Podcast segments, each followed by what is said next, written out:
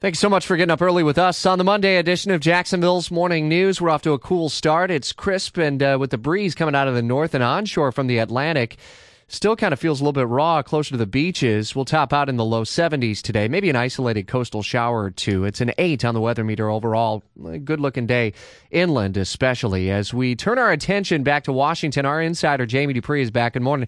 Morning, Rich. So Congress gets back to it this week, and a lot of unknowns to deal with, I guess, namely, is Paul Ryan knowing what Paul Ryan may want to do to start off this week? Yeah, I would say that the fact that we're in the exact same spot as we were 11 days ago shows you how much of a divide there is within Republicans Republican ranks in the Congress. Paul Ryan, seen by many as the best person to replace Speaker John Boehner, but Rich uh, Ryan sort of gone into uh, run silent, run deep mode over the last week plus. No one seems to know if he's going to seek the job of Speaker of the House. I asked uh, one uh, veteran Florida uh, lawmaker last night, Republican, well, what do you know? He said, I don't know. What do you know? I mean, there's just a lot of lawmakers on the GOP side who say they have no idea if Ryan is going to run or not. Now, if Ryan opts against a race, I think it's going to be a wide open battle for Speaker because there's really no one who looms above the field.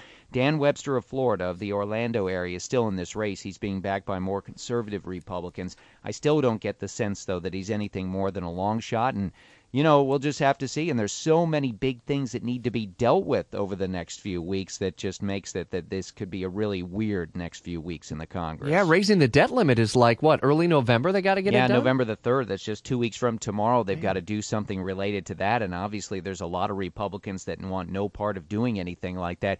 Here's the odd part: by uh, by the the fact that these more conservative Republicans, the the Freedom Caucus as they're known, the sort of Tea Party guys the fact that they're not cutting any deals on the speaker or not working with the GOP leadership, oddly enough, I think that pushes the Republican Party to negotiate more with Democrats and Hmm. do even more with the Democrats to get things done, like the debt limit. Uh, but we'll have to see where we go. Wow, very odd. Uh, going to be an interesting week. We'll stay in close contact with you uh, for updates throughout the day, including a little bit later on the Herman Cain Show. I understand live update there, and then obviously instantly on Twitter too. Absolutely, and much more. There's a good st- uh, story on my blog today, WOKV.com. With our Washington Insider every weekday at this time.